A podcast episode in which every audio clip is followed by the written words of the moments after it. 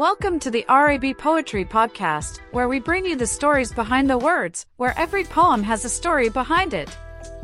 Our podcast is a journey through the hearts and minds of poets as we delve into the inspirations, struggles, and triumphs that fuel their work. In each episode, we'll feature a poem, sharing the underlying stories and reciting the most powerful and moving pieces. From various poems on wide variety of topics and rising poets and authors, our podcast is the perfect companion for anyone who loves poetry and the power of words. Whether you're a seasoned poetry enthusiast or just getting started, you'll find something to love on the RAB Poetry Podcast. So tune in and let the stories of our poets take you on a journey of inspiration and emotion. Listen to the RAB Poetry Podcast, available on all major platforms now.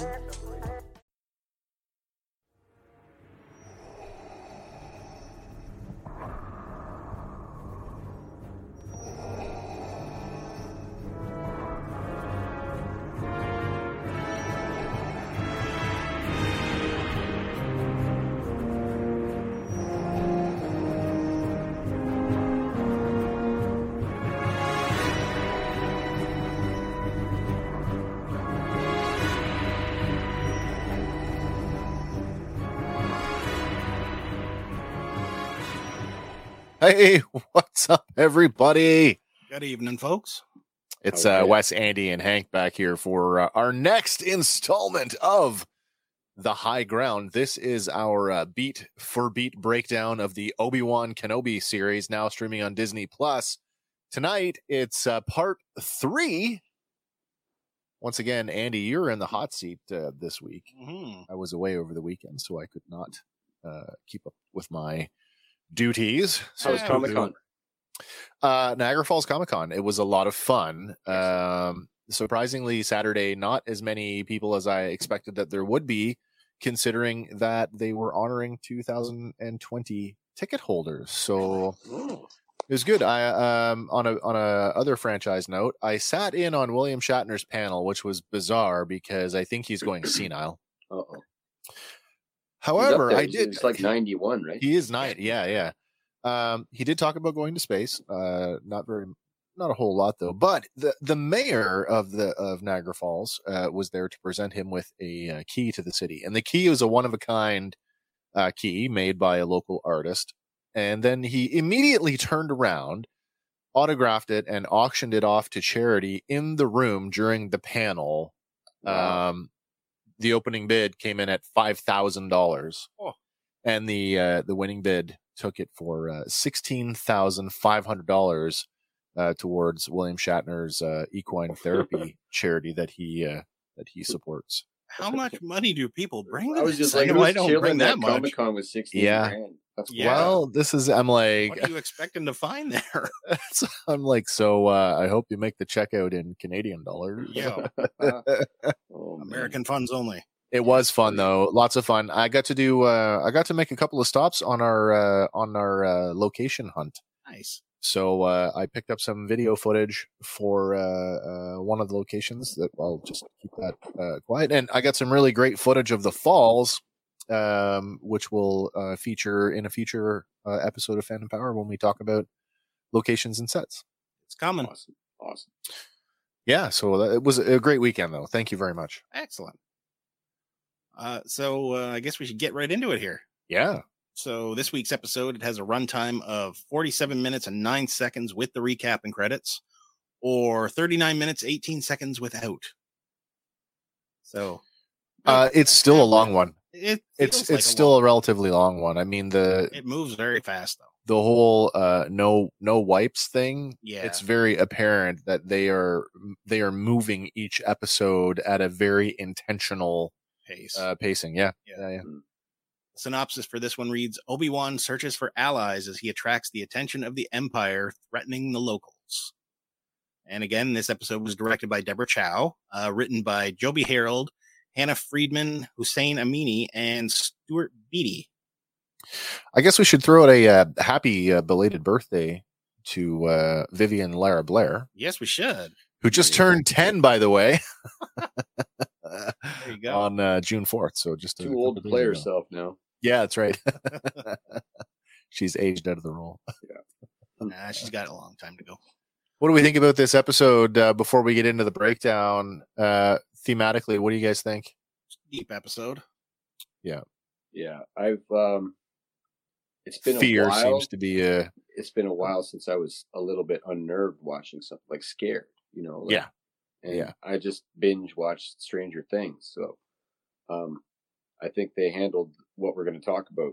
You know what what the uh, dark side elephant in the room, if you will. They handled his entrance very well because it was quite unnerving Yeah. to me. absolutely. Yeah, there was definitely some horror vibes going on throughout. Uh, I picked up a couple of online comment, not directed at us, but uh, I picked up on a couple of online comments that actually made reference to, uh, you know, hope the kids out there who are watching this are, uh, you know, parentally supervised.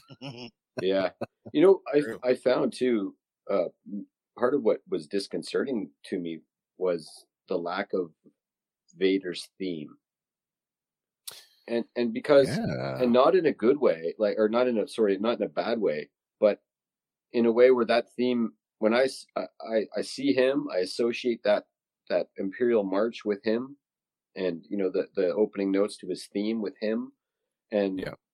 it's almost safe so untethering vader from his theme Yeah. uh was really effective at making me feel unsafe I mean, uh, I, I don't want to get too far into it before we get to the the moment in the episode, but to see uh, a Vader that is more akin to what we know him to have been in Star Wars Legends um, is is satisfying on a level as a fan, uh, but as you say, it is unnerving Mm. as a viewer seeing that level of uh, of evil. hmm Rightly earning his place on all of those top ten movie villain lists, by the way. Yeah, man Big hard time. to see the uh, good that was left in him Yeah, at this yeah, yeah. particular juncture. Well, instead, let, let's not blow it all at the front end. Let's. uh Anything else you want to you want to get off your chest before we roll on? No, let's let's get into it. All right, then. So uh, we open our episode this week, and Obi Wan is deep in meditation on the floor of the cargo transport that he and Leia escaped from Daiyu on in the previous episode. And again, he calls out for Qui Gon. But then uh, the information revealed to him by the third sister, it's ringing out through his head. He's alive, Obi Wan. And then we commence like a host of snap cuts back and forth in Obi's mind. And, you know, cutting from there over, we get to see some of the most in depth assembly of Vader's cybernetics and armor that we've ever seen in live media. I think this is the most detail we've seen since his uh, surgery. Yeah. Yeah, Mhm. and even then, the surgery was kind of kind of tame because it was a slap a few limbs on him, and Yeah. Yeah. And this, like, you get to see, you know, we see the prosthetic arms and legs and back armor, the voice modulator. And all the while, you know, Obi Wan still deep in his meditation. He's disturbed, like visibly disturbed, reliving snippets and getting vocals from Qui Gon and Yoda and Anakin. yeah, and uh, as we approach like the final edition of that iconic helmet we're also privy to some of the aspects of that armor that as we've noted previously on the show Yeah. stimulate his pain and keep his rage flowing Well, I was going to say those uh, prongs on the back of the chest box um, did not look uh, a hundred percent wholly uh, uh, medical in nature. no No. And uh, the angle they approach him with all the other equipment, they all have those kind of uh, connections. You know, they like Yeah. the, the the helm goes deep into his skull. Um, yeah, disturbing. Yeah. I love it. The whole he's more machine than man now. Hmm I mean, look at the depth of those prongs. We're talking. There's a couple of inches there. yeah I mean, what are they connecting to? There has to be some internal Uh, replacements as well. oh they go on to say that yes there is a lot of internal organ replacement Yeah, and these prongs have like a double uh double use if you will uh one a lot of them like connect to his nervous system and monitor his vitals and whatnot Yeah. but then the other is just to stimulate that pain I mean, the nervous system is a two way street, right? I mean, not only do you do you uh, get uh, uh, receive information, but you can transmit to it as well, Yeah. right? So, oh, Yeah, in the comics they make it pretty clear that this isn't the most modern tech either available. You know, like the Emperor let him basically gave him this outfit because it's it's it's a bit archaic and primitive. Like it's it's torturous to wear. It's heavy. It hurts. Well, that, that's an interesting escaping. point. You make a good point because we've seen, uh, we see later on, we see uh, Luke Skywalker with a fully uh, flesh and blood right. uh, prosthesis. Mhm. We see a character like General Grievous, who's a 100% droid conversion, and and and his form, uh, albeit 100% droid, is a lot more elegant looking. Mhm. Mhm. Mhm. Yeah. Yeah, But uh, as the helmet finally lowers onto Anakin, uh, it snaps back, and Obi Wan's eyes open wide, and we hear that trademark uh, as the breathing kicks in, and simultaneously Ben's thoughts ring out. He's coming, Master. Again, I think that touches back to what you had said last week, Hank, about that recognition. Uh, Mhm. you know, about being able to sense each other. Mhm. Yeah, big time. Yeah, yeah. and then uh, we cut back and uh, we find ourselves on Mustafar, and we get our first live action interpretation of Vader's castle as it cuts into the skyline above the flowing lava rivers, and that booming voice sternly asks, "Where is he?" Oh yeah. And there's no mistaking it; it's James Earl Jones back. But uh, we find out that the third sister is delivering news to Vader via hologram, and she relays that they have probes out covering all possible escape routes, and Obi Wan will pay for what happened to the Grand Inquisitor. She leads it like she's about to say, for the Grand Inquisitor's death, but he cuts her off, Mhm. stating the Grand Inquisitor means nothing. Kenobi is all that matters. Well, it's interesting that she actually puts that out there because I think we talked about at the end of our last part that that's her only option is to make it out that Obi-Wan is the one that killed him. Yeah. Um but apparently that doesn't mean anything to No, Vader. it does not mean anything to him. Uh, he also goes on to tell her that he's been watching her and he knows what she seeks. And then he offers reward. If she can prove herself, the position of Grand Inquisitor will be hers. But if she should fail, she won't live to regret it. Is that the line? You won't live to regret it? Yep. Or you will live to regret it. No, he tells her you won't. you live won't to regret live to regret it. Okay. Yeah. That makes that kind of makes sense. but uh, he rises from his throne and strides to the window that's overlooking this hellish Yeah. landscape. And uh, we cut back again, back on the ship. And Obi Wan's tinkering with something as Leia wakes up. And in typical kid fashion, she's like, Are we there yet? And can't you go make this thing go any faster? And Ben replies, It's a trade route. There's nothing it can do. But she fires back, Can't you use the force on it or something? Yeah. And this question is kind of reminiscent of Finn when he suggested, you know, we'll just use the Yeah, force to yeah, rescue yeah, yeah. And Han shot him down. Like, it doesn't work that Doesn't way. work that way. And then he simply replies, that's not how it works. Get our first comment here uh, coming in tonight from uh, Facebook, and it's uh, Sean. Sean says, uh, "Did the Emperor make the suit to keep Vader in pain all the time to keep him more focused on the dark side?" That is correct. Yeah. Yeah, that's a that's a that is a straight up yes. Yep. Absolutely, that's a yes. Uh, while we're still sort of floating around Vader, do you want to talk about that voice for uh, for a minute? Yeah, we can talk about that. Okay. Um Respeecher for the win. Um the company that uh that was brought in for the Mandalorian that helped process Mark Hamill's voice to uh to make him sound younger, also brought in to help uh James Earl Jones. Now that is James Earl Jones speaking, but it is processed by Respeecher. And I had said to you guys earlier this week that it is way less uncanny valley than it was with uh, Mark Hamill. What do you guys think of of uh, Vader's voice? Loved it. Yeah, it's Didn't- really good. Um, It didn't pull me out at all. no, Like it was There's parts of Rebels where it pulls me out a bit because he sounds a lot. He's obviously a lot older, right? Yeah, Um, and so unassisted. right.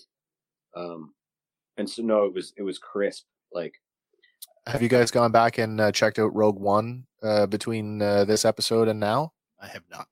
uh, no, I haven't. So I guess there's a there's a significant difference uh, from how he sounds in Rogue One. Um, I have yet to go back and take a Mhm. listen to it myself, and already I've heard fans uh, sort of clamoring for, can we get a respeecher assisted uh, redub of his dialogue in that movie? Hmm. So yeah, but uh, the voice was just fantastic this week. Very akin to, uh, very crisp, very enunciative, enunciative. He's enunciating very well. Yeah. Uh, almost uh, uh, ESB vibes. Yeah. And another point about him, like even the way he jumps out of that throne, yeah, he's not stiff. He's still young and mobile. Yeah, he's he's quite spry. Yeah, We'll see more of that later on yes, we will. in the uh, in the showdown, I guess. The showcase showdown. You know, but uh, back to the ship. Uh, Leia, she innocently questions, you know, how does the Force? How does it work? What does it feel like? And Ben pauses for a moment and turns to her and says, "Have you ever been afraid of the dark?" And she nods her head, "Yes." Then he asks, "How do you feel when you turn the light on?" And she says she feels safe. And Obi Wan tells her, "Yes, that's what it feels like." That's got to be one of the best analogies of So uh, of the Force ever. Yeah, like Yeah, for a child, even one as beyond her years, it's the fantastic description of the Uh, Force. hats off to whoever came up with that line. Yeah, it's real good. I, because they're using a feeling rather than a long-winded a little- explanation. I mean, maybe I'm reading too much into it, but there's like a little look of recognition on her face when when he says that, and it's almost like, you know, eh, okay, I've touched the force then. Yeah, yeah, yeah. And again, I don't know whether she's that tremendous an actress or, I mean, it's likely. I, I don't know about pretty you guys. I don't know about you guys, but I found myself sitting on the uh, I'm sitting on my chair watching this and and she's talking about what it's like and I'm like, "Don't worry, you're going to find out not too long. Right. It's only going to be a few more years and you'll figure it right out." Yeah. but Obi Wan, he then uh, extends his hand and he passes a newly fixed Lola back to Layla, or Layla, Leia, who gleefully accepts it and says, "You fixed her."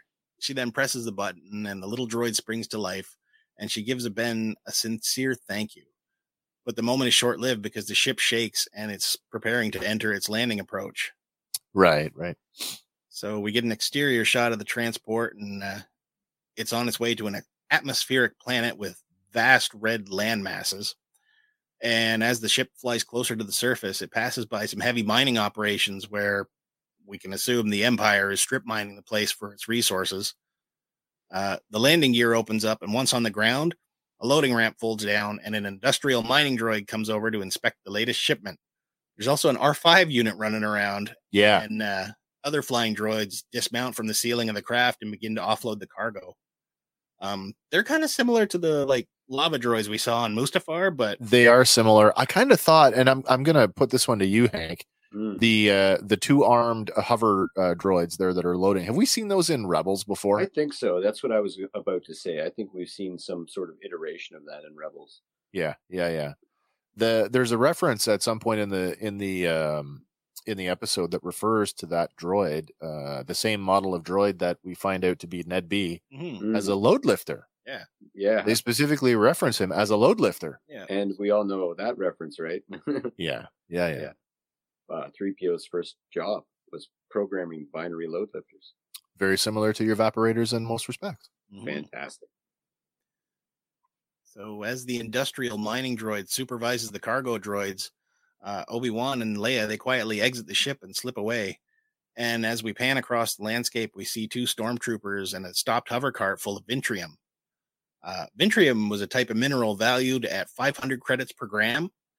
And previously, it's appeared in the online multiplayer video games Star Wars Clone Wars Adventures, and Yeah. Star Wars Galaxies, and Empire Divided, both developed by Sony Online Entertainment.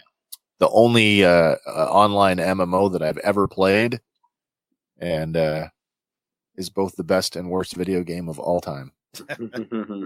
Not at the same time. Okay. It got hammed up when they when they Updated broke it. They broke it. That's a show for another time. Fair enough. It's also highly flammable, apparently. It is. Uh, We catch up though, and we find Ben and Leia walking along a dusty path, and they're surrounded by spiky plant life. Leia asks, "Where are we?" And Ben replies, "Mapuzo." I was thinking New Mexico, Southern California. Maybe Hey, this is a mining operation. it is. I totally, totally got the whole. uh I mean, we talked last uh last week about the the the sabacc card, and I'm like, maybe it is a Lando reference to a to a mining planet, right. especially given Lando's whole thing about you know having a run in with or um uh with the mining guild. Mhm. That didn't work out. But, uh, this is not the first time this planet has come up. It was first mentioned in canon in part two, but this is the first time we actually see the planet.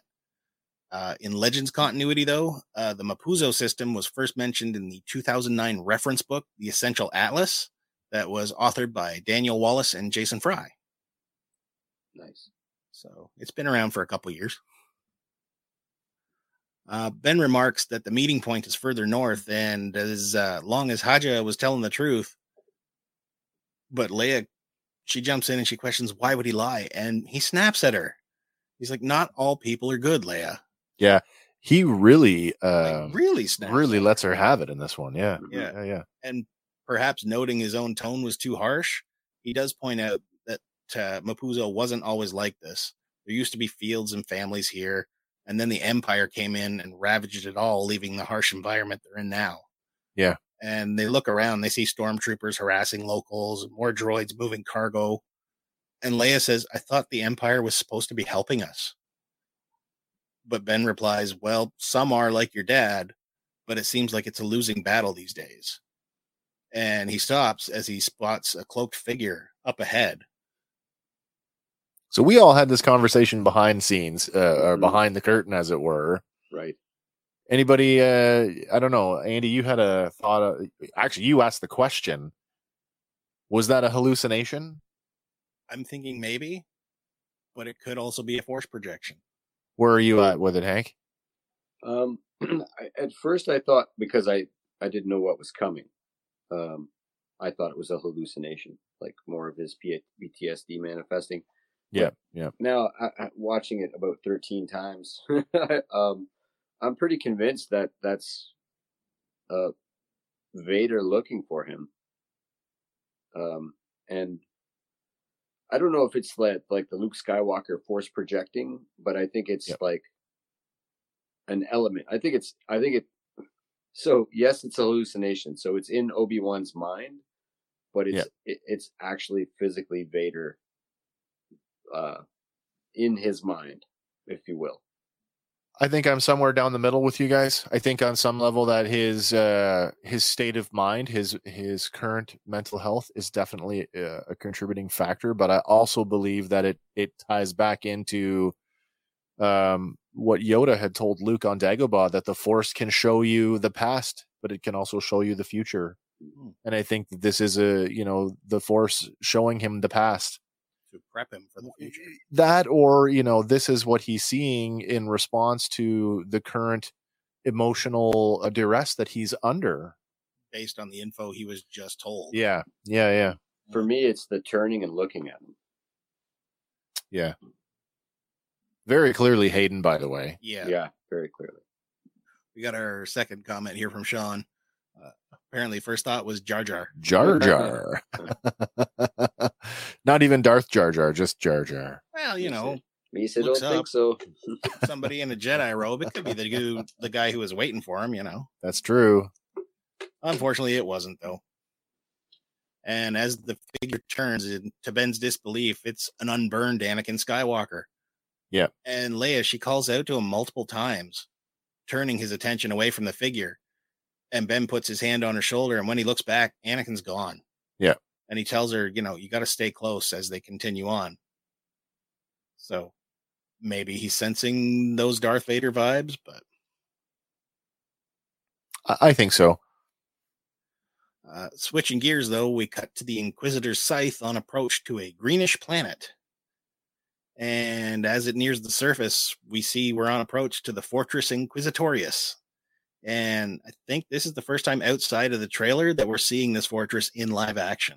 Mhm. yeah yeah i think that's right as well Yeah, Yep. it was first mentioned in the 2017 comic series of Star Wars Darth Vader, uh, issue 20, released August 2018, and debuted visually in the 2019 video game Star Wars Jedi Fallen Order, released by Respawn Entertainment. we'll get to see a lot of that from uh, uh, lots of interiors lots of underwater hmm this is the same uh, sequence right out of that trail out of the trailer Yeah. too also we get a little confirmation i, I guess the, uh, we get to the interior i'll wait till we get to the interior because i want to talk about that for a second too but Fair enough. Uh, as the Inquisitor ship lands, the third sister she walks down the uh, the ramp, and into the base, we see various other ships on the landing platform, including an Imperial Lambda class T4A. Yep. TIE fighters hanging from the ceiling, and possibly a huge Easter egg that you came up with, Wes. Mhm. this has been bothering me since the uh, since the trailer because uh, we saw those la- uh, the imperial landing boats the same ones we saw in the mandalorian that was absolutely no question of that which we get a much closer view of them yes they are the landing boats but then there are these other ships uh, with the folded wings and we kind of thought well superficially maybe they're more inquisitorius shuttles but they are definitely not that and as we can see behind uh, that imperial officer they bear a striking resemblance to the uh, unproduced kenner uh, kenner toys mini rig the millennium falcon cargo handler Mhm. so i mean i don't have a i don't have a confirmation one way or the other from uh from lucasfilm and i cannot find another source to corroborate this but i mean as i'm going through every possible ship that i'm aware of uh both legends and canon there was nothing that fit the bill until i came across uh these uh, photos of uh, the mini rig unproduced mini rig was meant to fit between the mandibles of the millennium falcon by the way Yeah, and like that's a Corellian ship. It's not Yeah, yeah. exclusive to Han Solo, so No, of there course are not. more of these things floating around out there. I mean, it even has the same uh, the the the the same angle on the wing on the backside of the wing. And I'm like, well, if you took that mini rig and you swe- uh, you folded the wings up, Yep. there's a very striking similarity there. So uh, it'd be interesting to see if we get a confirmation on that, an official confirmation from uh, Lucasfilm. But for now, uh, Kenner Toys fans, I'm going with the Millennium Falcon mini rig as our mystery ship. It's a pretty good bet. So inside, uh, we find Reva walking on an underwater level, and we see hordes of stormtroopers and various military officers going about. Large doors open up, and Reva strides into the meeting room, and it's not lost on me. Yep. She is framed by the chair of the Grand Inquisitor. Right, because now there's there's the other point. We'd uh, we'd had this discussion about the chair, and there was this question of is that Vader's chair when he's visiting Yeah, I remember. Yeah. Mm, because of the ma- the uh, the way that it mirrors Vader's castle. true. Uh, no, it is not. It is indeed the Grand Inquisitor's chair. We do get some confirmation from the fifth brother here in a second. But she relays to him and the fourth sister that Obi Wan is in one of the mining systems. And the fifth brother, he scoffs at her, saying, You can't know that. But confidently, she tells him, I traced the manifest and they should be sending all remaining probe, dro- probe droids out. But the fifth brother, again, is having none of it, snarling at Reva that you're not in charge here. And using the force, he causes her to bow to him. Yeah, it's kind of funny how he does that, right? Like there's this once again we get this whole like there is a pecking order and and your your place is never guaranteed. Yeah. And it's what he says next, though. Uh, he goes on to tell her, that seat is mine, not yours. Yeah. I'm next in line. Yeah, yeah. And as he releases Reva, she rubs her stomach and tells the others that uh, she just spoke to Lord Vader. And in disbelief, he's like, You? You spoke to him yourself? Yeah. And she replies, He asked me to lead the hunt, unless you think I should follow your orders instead. And then she gets a little bit of bass in her voice and gets some proper command going, and she tells him, Send the probes out now. And reluctantly, the other two inquisitors they rise to fulfill the request. But the fifth brother grimly states, I will get what I deserve, third sister, and so will you. So now that's two inquisitors over two different episodes who have both used the line, I will get what I deserve. Yeah. Is that going to be a through line for all the inquisitors? Maybe. I mean, he thinks he deserves the the head of the Inquisitorius. Well, they're definitely all out for themselves. We, Right. Yeah, It- yeah, Like yeah. I said last episode, it's it's in their minds that's it's a shortcut to becoming his secret apprentice.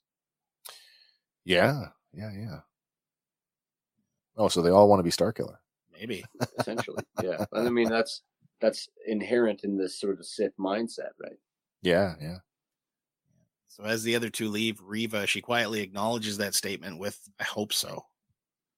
And it's good to note here upon his exit, the fifth brother is also framed by that chair.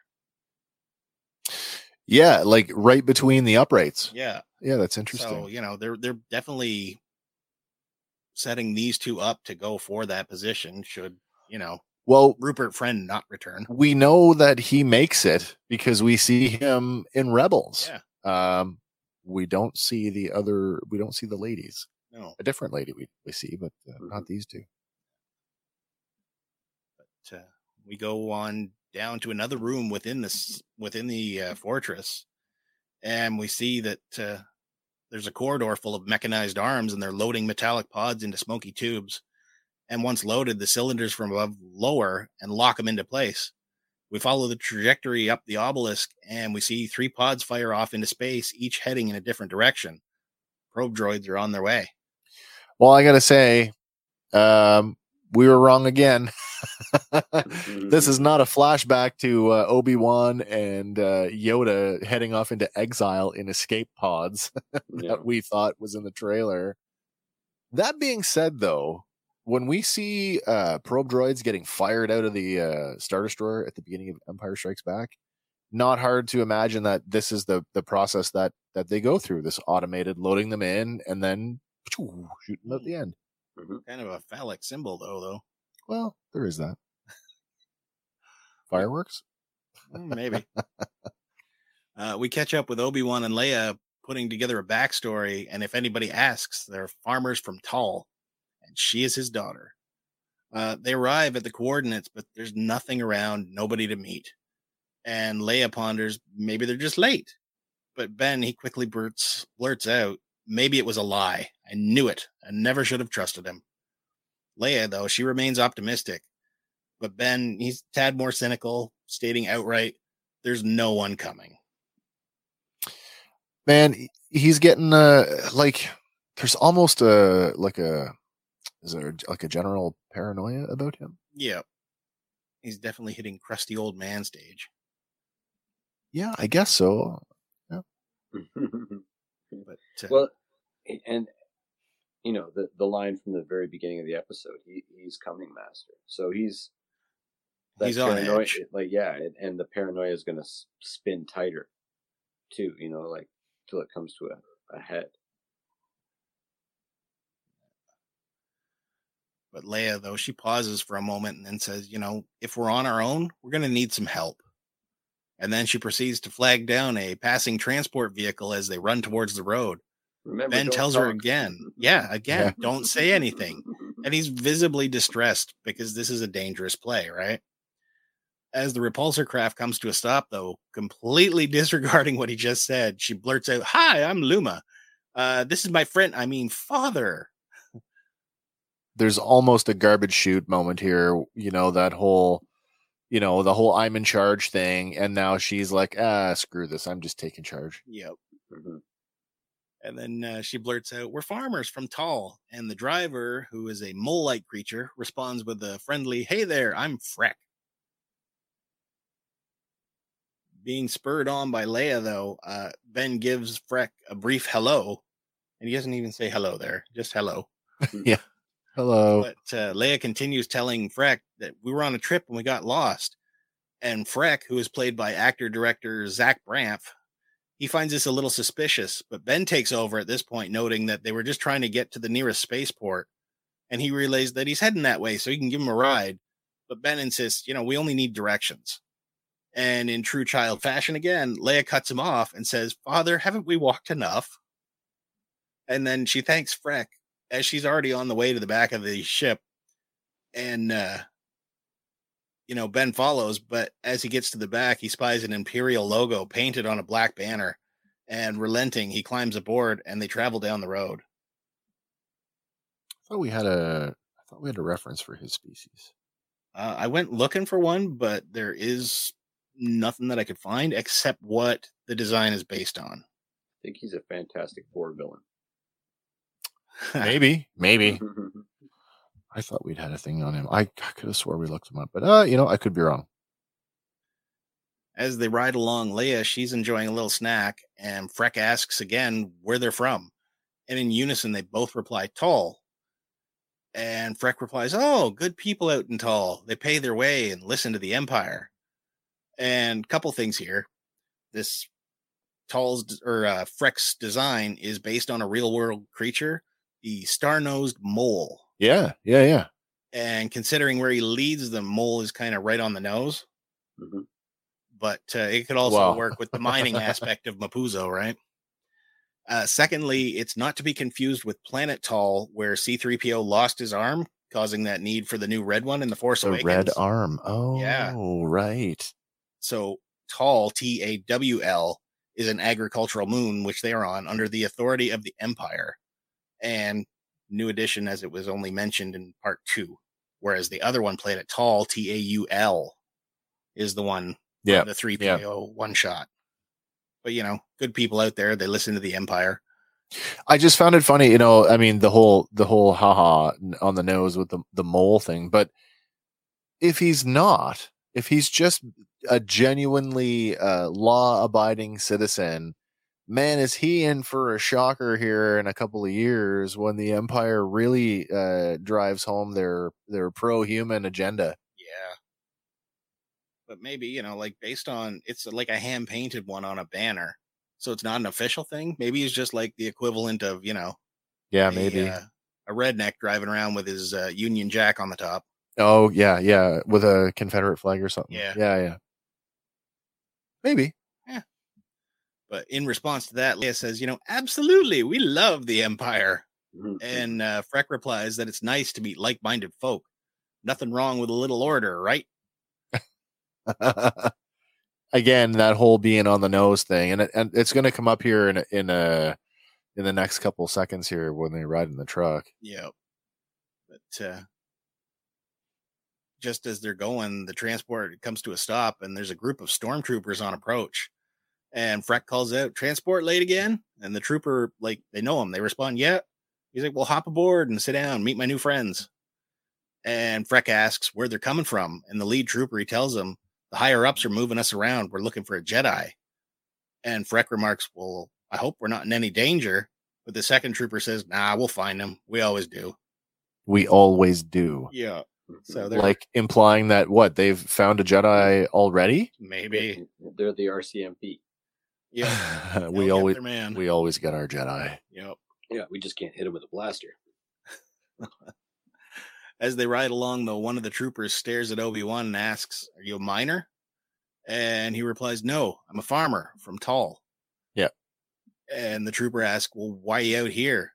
And Ben replies, It's a long story. But the trooper fires back, Well, it's a long way. And then Leia, she jumps in. He brought me here to see the place where he met my mother before she. And as she trails off, Ben picks it up, telling the troopers she's not with us anymore. okay this is where it gets really really good Yeah. Oh man, like the delivery of the this the whole like oh we lost her we so spot on it's Yeah. so so good and it's about to be contrasted Yeah, And he tells them, you know, it's been a very difficult time. And the trooper asks if he has any info about the Jedi, but he says, I wouldn't know one to see one. But then Leia jumps in again, asking, Are you even sure they're on this planet? And uh, here's where Ben slips up and he says, Leia, I'm sure they know what they're doing. But the trooper, he picks up on it immediately, questioning, What'd you call her that? I thought her name was Luma. And he recovers quick, though, telling them that that was her mother's name. And sometimes he gets confused. He goes on to tell them that sometimes when he looks at Luma, he sees her mother's face. And that is like pure, genuine line. He's staring right at Leia and he's yeah yeah yeah thinking about Padme. And then uh, the trooper, you know, he looks away and tells the troopers, We all miss her very much. And gruffly, the trooper tells him, Well, you notify us if you see anything. And they hail Freck to uh, slow down the transport and uh, they get off. and that's where i kind of go like oh they were doing so good in that moment right up until he calls her leia Yep. and as soon as he does that the dialogue turns dare i say cartoonish to the point where i swear one of those stormtroopers was steve blum Yeah. like zeb steve blum like it the, how stupid can you be we always get our jedi oh well if you see anything you report it uh dude you there is you have enough suspicion to take these people in Yep. Ugh. anyway Minor criticism. Minor. I'm sorry. I needed to get that out. Eh, all good. But uh, as they depart, Ben he breathes a sigh of relief as they pull away from the troopers, and Leia stares up at him. And when Ben questions her, you know what? She replies, "You knew her, my real mother, didn't you?" And now it gets good again. Yeah. and he tries to play it off. Oh no, it was just a story. But Leia is quick to point out that the whole time she's known him, he's been hiding something, lying to her. And then asks if Ben is her real father. And he turns to her and he says he wishes he could be, but no, he's not. And then Leia, she goes on saying, you know, sometimes I try to imagine what her father looks like. And Ben tells her, I know that feeling that as Jedi's, they're taken from their families very young, and he still gets flashbacks of his parents. And he remembers a baby. He thinks he has a brother. I think I had a brother. Throwback to that original novelization. Well, eh? that's the thing, right? I mean, that's like, oh, are, are we talking about? Oh, oh. maybe. I mean, I it's knew- such an I obscure line. Kenobi. Such it. an obscure line, though. And I mean, we, the movies already blow that one wide open. And I mean, people who have never read the novelization of of uh, Return of the Jedi, uh, huge, huge moment here that may connect uh, that book to the series is that in that book, Obi Wan Kenobi is revealed to be Owen Lar. Mm. So yeah, so canonically, Ben does have a brother out there. So at least he thinks he has a brother out there Yeah. somewhere. But uh, he doesn't dwell on this long because he relays that, uh, you know, he joined the Jedi and he got his new family, just like Leia. What a nice way to make an adopted kid, though. F- try to to normalize that. Yeah. I thought that was actually quite nice. Yeah. I was thinking about this too. It's super interesting. Uh, there's nothing that leads us, you know, of course, that would be a, a, a heavy uh, spoiler, but there's nothing in the original trilogy that leads us to believe that she thought she was adopted. Uh, you know, there's the line uh, where she doesn't really remember her mother, but you don't know whether she's speaking about her birth mother or her adopted mother. But no, you don't. this this sort of reveals that she's pretty much known the whole time. They Yeah. didn't, you know, and that almost makes it like a little more suspect that uh she wasn't looked into a little harder. Like you know, oh, uh the uh yeah.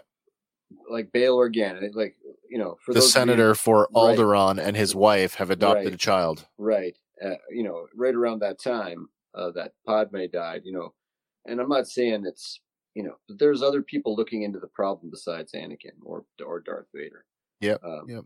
Mas Amedda being one of them um and it's it's it's just strange that not only is you know he's got the uh he was almost the uh he was up for uh supreme chancellor at one point too like he was in the running before palpatine gained power there was three in Yeah, the running yeah. so he's a very high profile character to have just adopted a daughter and it you know for that not having to be sort of investigated by like maybe the isb or anything like that seems a little bit you know but maybe he's that powerful uh that uh you know that money can wash hands Maybe. well. Maybe. Yeah. Maybe. Because they do say that, you know, Bail, they don't let her out too often. Yeah, we get that impression that she's never, other than like Daiyu, she's never left Alderaan before. Yeah. Mm. But it's known within the family that she is adopted because the cousins are.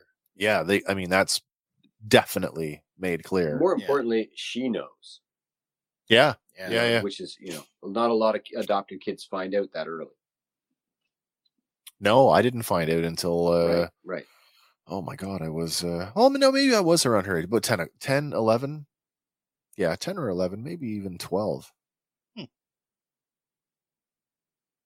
uh, their conversation is cut short and ben notices that they're fast approaching a imperial checkpoint and he hails freck you know let us off but he says don't worry about it i know these guys and freck steps off the transport as a trooper stands guard in the tower and he makes polite conversation with him but when uh, the trooper asks who ben and leia are he kind of leans in and whispers they're two strays that i picked up you might want to have a look hmm and both sensing that they've just been sold out, Ben and Leia kind of glance at each other, and he pulls up his hood as two troopers come around the back of the vehicle. Yeah, And like, I love the look that they both give each other, like, oh crap. but uh, I actually expect what happens in this sequence is not what I expected. no. No. Um, I fully expected that this was going to be another reconnection to the Force, and we'd get a Jedi mind trick here. Hmm. I thought he was going to have to talk his way out of it because I, I certainly did not think it would get violent. Well, what comes up here? Uh, ben sits cloaked, staring forward, and the trooper states that uh, there's not a lot of reasons to be out in the outpost today. Why are you here? And he responds that they're just trying to get back to Tawl. They were here visiting family. But the trooper, he beckons him, you know, step out of the vehicle and radios in to initiate Protocol 23. And Ben and Leia, they depart the vehicle. And as he helps Leia down, he unclasps the holster on his belt. And as soon as they're off, a Viper probe droid rounds the corner and approaches.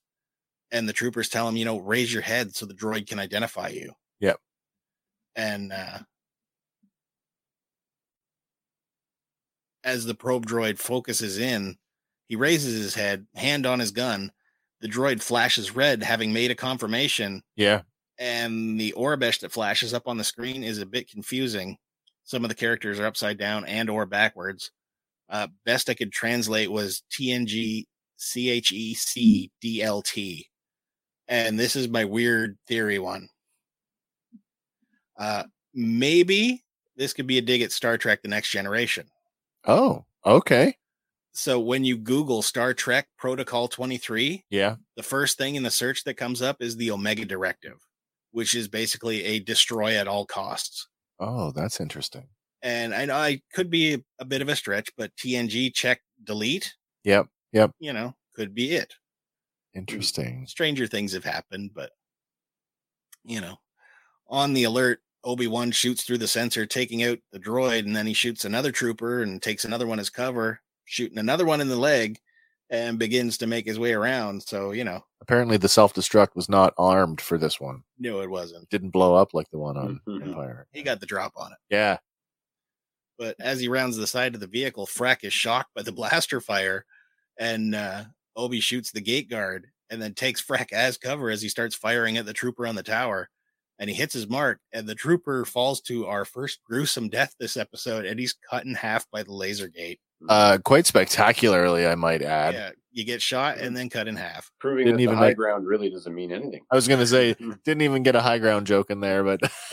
Seen a couple of memes. That's my line, and then the guy's like, Uh, and I saw the best, and I can't. I wish I could remember the artist, but I saw the best action figure recreation of that scene. Uh, it was so beautiful. Uh, somebody cut a stormtrooper in half. You crazy buggers! But it was beautiful, though. Wow. Nice. But uh, after he does that, uh, he knocks out Freck with a pistol to the back of the head and turns to find one trooper still alive, and he's got Leia as prisoner. But Ben, yeah, yeah. you The know, whole he's put it down. Yeah, put it down. And as he goes to lower I'm it, putting it down. yeah, Leia she closes her eyes and lightning quick, he drops that last trooper with a shot. He's come quite a, a, a ways away from our last where uh, gunfight, Mm, where he was uh, c- uh, continuously pinned down by the two bounty hunters. yeah, He bullseyed that guy, yeah. uh, who had uh, a a hostage. Yeah. Super True. close range, though. I mean, True. we couldn't have done that, but a Jedi. no. Maybe force assisted. Put it down. Ah, it's already down, man. Hey, down. That's what I'd be doing. It's down. It's down. but uh, Leia she runs to Ben as they move for the gate, and it won't open. So Ben uses that universal key and blasts open the control panel. They run on, but they don't get very far before another troop transport arri- arrives, and three more stormtroopers. They got them in their sights. Uh, the Imperial officer with them strides down the ramp as one trooper barks, "You know, put your head on the ground." Yeah. Yeah. Yeah. And uh, like they've got him to rights at this point. The officer takes aim and shoots, but takes down three troopers. It's uh that's what uh Indira Varma Yep. uh that we saw back in the trailer. And uh you know that we had that whole like argument over how convoluted imperial rank is. Turns out it doesn't matter, Yeah. at least not in her case. Nope. She's not who she uh is uh, dressed uh, to be. Well, kind of. Uh, the Imperial officer tells Ben to hurry as the troopers had sent out a transmission, and he stares at her all confused. And she tells Ben that she will take them the rest of the way. And holding Leia by the hand, they follow her. Meanwhile, over at the Fortress Inquisitorius, they plot a star chart to Mapuzo. And Right. the Aurebesh here, it reads first line is Mapuzo. Yep. And then it kind of mirrors what they're saying, but it stops because she says it's a type 2 mining planet. Okay. The Aurebesh starts to read type TA or FK. And then the rest of it just kind of falls to gibberish.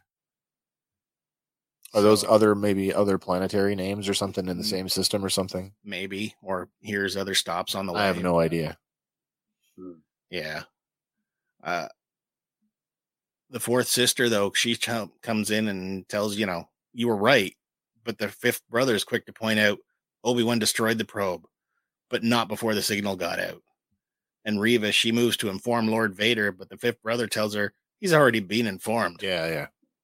So again, Is that a is that a knock that's saying he's done it? He's gone behind her back now, Yeah, and totally. he's been the one. Yeah. yeah, Okay. Yeah, they're they both cut- They jockeying. keep cut, yeah, cutting each other's grass for sure. Yeah. Yeah. And then uh Reva turns back and quietly tells the fifth brother, if you want, take the credit, go right ahead. But we both know who will be standing right by his side when this is over. Right. And again, in this scene, both of them, the third sister and fifth brother, are right next to that seat of the Grand Inquisitor, Yeah, the whole uh, jockeying for position, Yeah. vying for power. both in pursuit of that title. But I can't help but think, though, Reva is after something else as well. Well, I mean, there's still the question of what she thinks she's entitled to. Yeah. Uh, as Reva, she leaves the room, the fourth sister instructs the remaining officers to lock down the planet as the fifth brother sneers in Reva's direction. And we cut back to Mapuzo and find some stormtroopers basically abusing the locals, kicking them out of the way. Right. Uh, down an alleyway, though, the Imperial officer leads Ben and Leia, telling them the coordinates were right. She was on her way, but they left before she could get there. So it seems patience would have served them well this time. Yeah. Yeah. Yeah. I was thinking something here too. Uh, Leia's constantly innately using the Force, like, and I don't mean Yeah. like you know floating through space, Mary Poppins style. I mean she's uh, innately following the will of the Force. So when she flags that guy down, that's that's exactly the path that ne- they needed to take to hook back up with this uh, Indira Varma's character. Yeah. Yeah. Yeah. hmm So it's it's neat, and you can watch her sort of uh, intuit uh, the right thing to do constantly. But uh, used to call you know in, in the uh the the west end games rpg which were which we were fans of they used to have that uh every character had a, a wild die that no matter what you were rolling for you always included your wild die because it was this indicator of uh luck Right. but uh, right. of course you know there in star wars there's no such thing as luck but it, there is the force and the force can gently manipulate things which is why every character whether they were a force user or not got to roll this thing Hmm. Yeah. yeah yeah, yeah. they they adapted. They uh, after a while you could spend force points, very similar in the the Yeah. the updates. uh spending character points or force points yeah character That's right, points and yeah. force points yeah yeah but uh, she tells Ben that the Empire has everything locked down. And when Obi Wan questions if they can still get out, she tells him, you know, I've arranged for a pilot to get you off world, but he's not scheduled to leave for a few hours, so you'll have to lay low for a while. And then she moves off to make sure the coast is clear. And Ben looks up and sees what looks to be a Zeta class cargo shuttle departing from the port on the top of the hill. well we know where we've seen those before Yes, we do. Uh, these ships have been around a while, but they made their visual debut in the 2004 Star Wars Battlefront game. uh live action debut Uh, rogue one Rogue One. Rogue yeah. One. yeah yeah rogue one Turning his gaze back to street level, he sees the officer peek in the door and then enter. And he turns and he finds Leia is clutching Lola to her chest. And he crouches to tell her, you know, everything will be all right, but there's something else troubling her. The gravity of the situation may have set in finally because she tells Ben she didn't mean to run away. yeah She yeah. thought it was just fun to go off in the forest and she didn't mean for any of this to happen. Of course she didn't No. no kid would ever wish something like that But uh, he tells her, you know, it's not your fault. And then she replies that she misses home. And he tells her, you know, you'll be there soon. Across the street, though, the Imperial officer peeks back out the door, giving them the all clear, and they rush over and make their way inside. And they tell him, you know, it's a droid outpost. No one comes in here. Yeah. And Leia, she stops short as a mining droid is standing in front of her. The officer tells him, Don't worry, he's on our side. He's on our side. Yeah. Yeah. His designation is NED-B. Ned B, who we saw in the trailer, Yeah. who we thought might have been uh, Kumail Nanjiani. Yep. Mhm. But uh Theory Theory was way off his rocker this week. Sorry, Theory, if you're watching us. Uh, speculated that that was Wrecker. Wow. Yeah, I was like, well, you're just swinging for the fences now. Well, Just- I mean, I'm gonna We bring. thought it I'm was gonna talk Echo. about that. we thought yeah, it was Well, Echo. we can't. Yeah. I mean, are we much better? yeah, we thought it was Echo. Did you did you use that same shot? we you did. Okay. We you- do, we do have it. okay, we'll get to it. up. All Yeah. right. Uh, oddly though, the Aurebesh on his shoulder has his listed as Ned something. Ned something, not necessarily B. Yeah, because whatever that last character is, it is not, not a an B. Aurebesh B. Yeah, but Ned, Leia- maybe. maybe. So Leia, she says hello to Ned, who leans down, and then she introduces Lola as well. And the Imperial officer tells her that Ned, he's just a loader droid. He's not programmed to communicate. But Leia asks, what if he's got something to say? yeah, that's a good question. Yeah. So again, back to that good manners thing, but also knowing, you know, She's already established that. Yeah, that whole uh the cousin. Like, you don't have to be polite when you're addressing a lower life form, but that's just Mm. not her. No. no. That's She introduces Lola with the droid's full designation too. LOL Yeah. 059. five nine. Yeah, yeah. But before they can ponder on the question, Ned B moves a shelf and opens a door to a hidden room and ushers them through. Inside, the Imperial officer breathes a sigh of relief and removes her hat. Yep. Ben asks, "What is this place?" And the officer tells him that it's a, you know, it's a safe house and they've got them all over and they're trying to link them up across the galaxy. Some call it the path. And she also tells him that he's not the first Jedi to pass through here. No, no, he's not. No Mhm. the network itself all leads to Jabiim, and from there they get new identities and get them out. Leia asks if it's all Jedi, but she tells her no. These days, the Empire is hunting anyone who's force sensitive, even children. Ben he spots some graffiti on the wall, and he announces Quinlan, and the officer tells him, "Yeah, he helps out smuggling younglings from time to time." Uh, Quinlan Vos is another Jedi who survived the Purge, uh, hailing from the planet Kiffu, bit of a maverick, and uh, was renowned for his retrocognition. So we've lost Hank. Uh, not sure if he's. Uh, I'll be back. Still there, Can you hear me? I can hear you. Yeah, I'll be back. I just uh, got a work call and I just ignored it, just waiting for it Oh, to clear. okay, I enough. apologize. Fair enough. I can hear you. I'm there in All right. spirit. I'm a force ghost. Yes, you are. Yeah. Yeah, I so I mean, uh, Quinlan Vos. Mhm. Quinlan Vos. Obviously, uh, we saw him back in uh, Star Wars: The Clone Wars. Uh, but he is a. I guess he's a Legends character technically. Mhm. Technically, Mm. Also appeared in live action in The Phantom Menace. before he was Quinlan Vos. Yes. before he was Quinlan Vos, he was just some guy in the crowd, and then they said, "Hey, he's looks cool. Let's make him a Jedi." exactly. Promotion. Uh, Leia asks, you know, what he had written on the wall, and Obi Wan relays, "Only when the eyes are closed can you truly see." And she says, "See what?" And then he says, "The way." the way, yeah. Yeah. Which So is kind of weird for a character who has been portrayed as being so brash. Mhm. Uh, well, and he. I mean, this is ten years on now too. That's true. Um, uh, you know, so let's let's dive into the scene a little bit because there's some crazy stuff going on here. First of all, the reference of the path.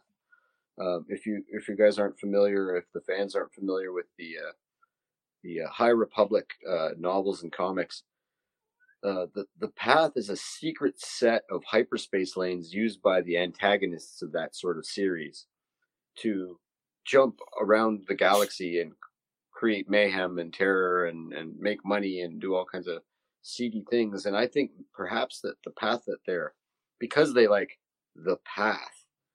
uh, There's a double is- meaning here. Uh, and I think maybe that the, uh, the Jedi sympathizers have co-opted that, that, uh, long lost secret hyperspace route to like an underground railroad. Is that where we're headed? Right, right. And uh, Jabiim. absolutely, which would be Canada, right?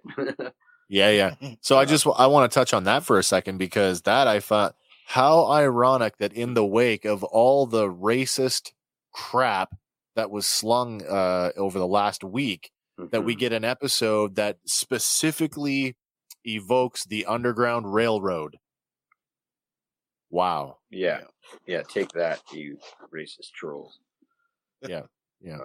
Uh, uh, and uh, you know a little some more background on Quinlan Vos. Uh, like well, I guess you know, there's a a novel written after uh, the Clone Wars ended because there was a an abandoned Quinlan Vos Clone uh, Wars arc. Uh, that when they were canceled, they never got around to. It never made it to the seventh or sixth season when Netflix took Right, over. right.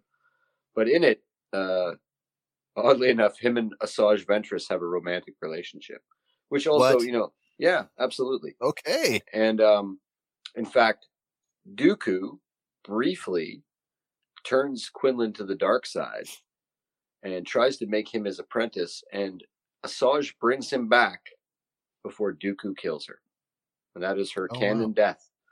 Uh, Hmm. And he survives, uh, crushed. You know, they don't really explain. He's just forlorn and crushed by this event at the end of the novel, and uh, sort of just goes off into the galaxy. And now here we are, picking up with his name scratched into the into the wall.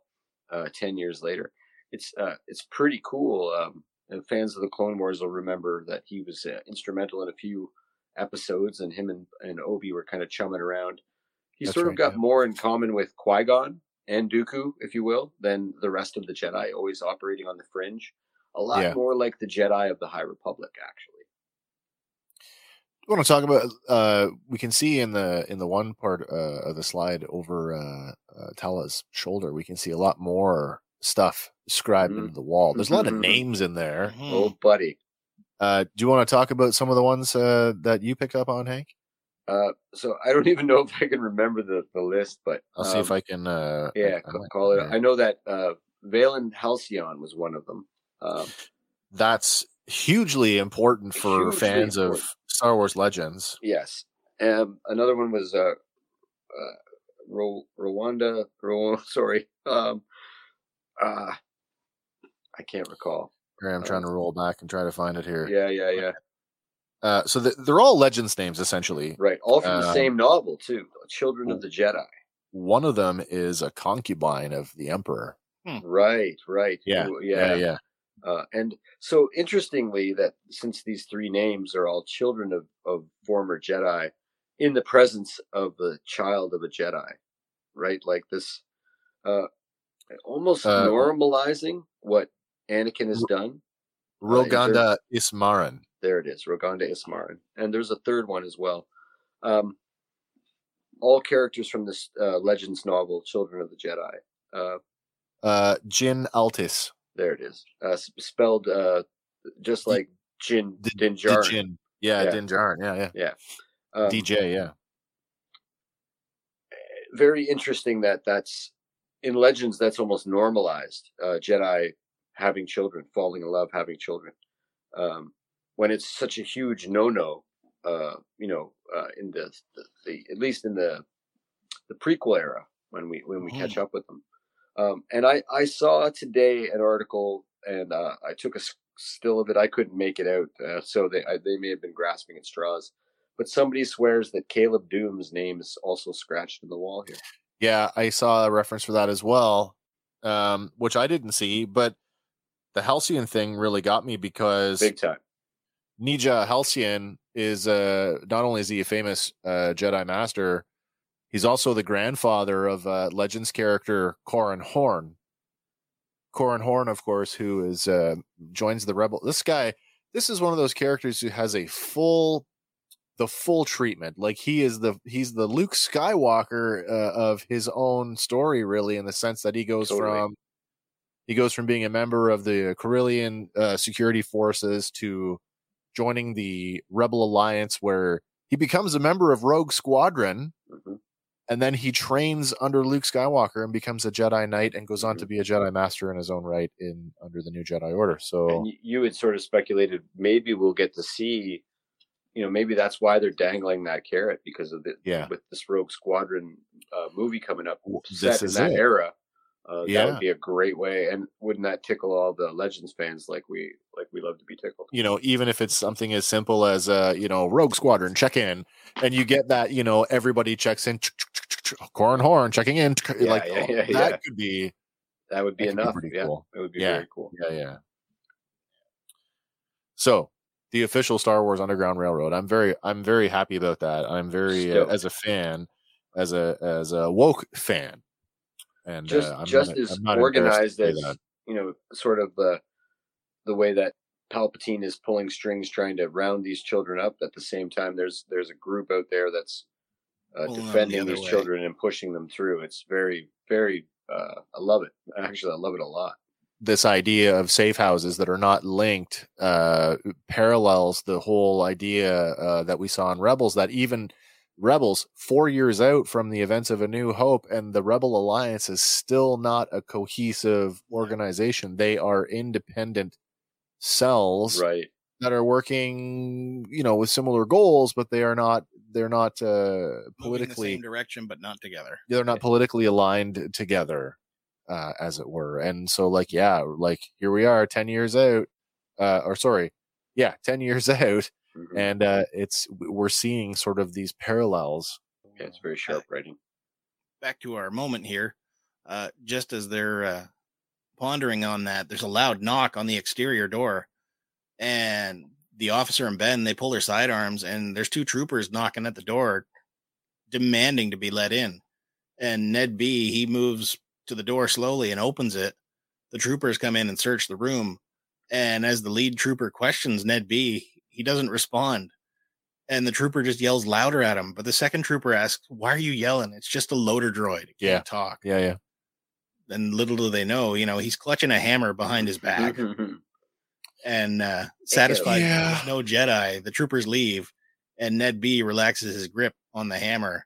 And yeah, this is the scene we mistook in the trailer for a possible Echo cameo. so That's first of all trooper armor. I just wanna say that we were not the only ones to fall for this one No, so no.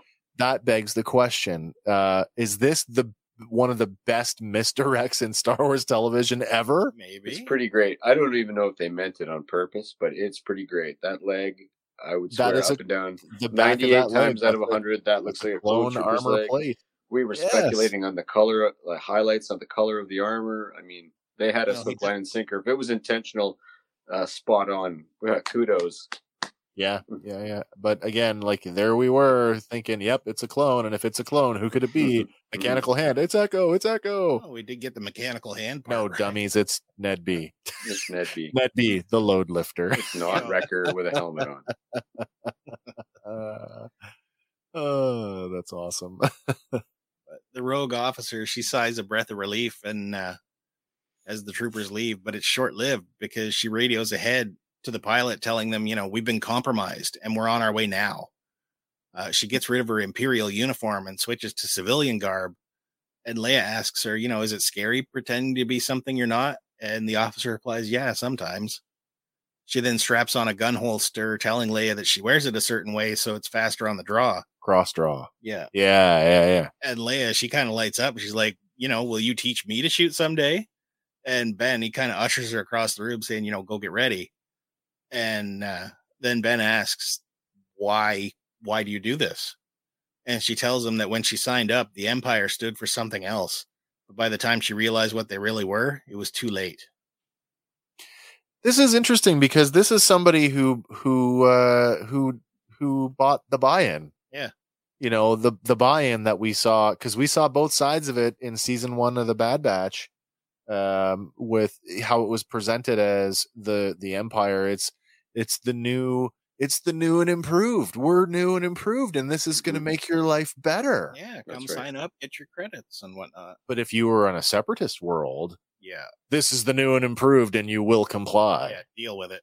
and Right. uh, she clearly comes from the the former and not the latter. Uh, there's a couple of pieces of Aurebesh on the wall in the background here too. Uh, nothing too too special. One of them reads Yo Yo, another reads Danny Boy, and there's one in Huttese reading VNR.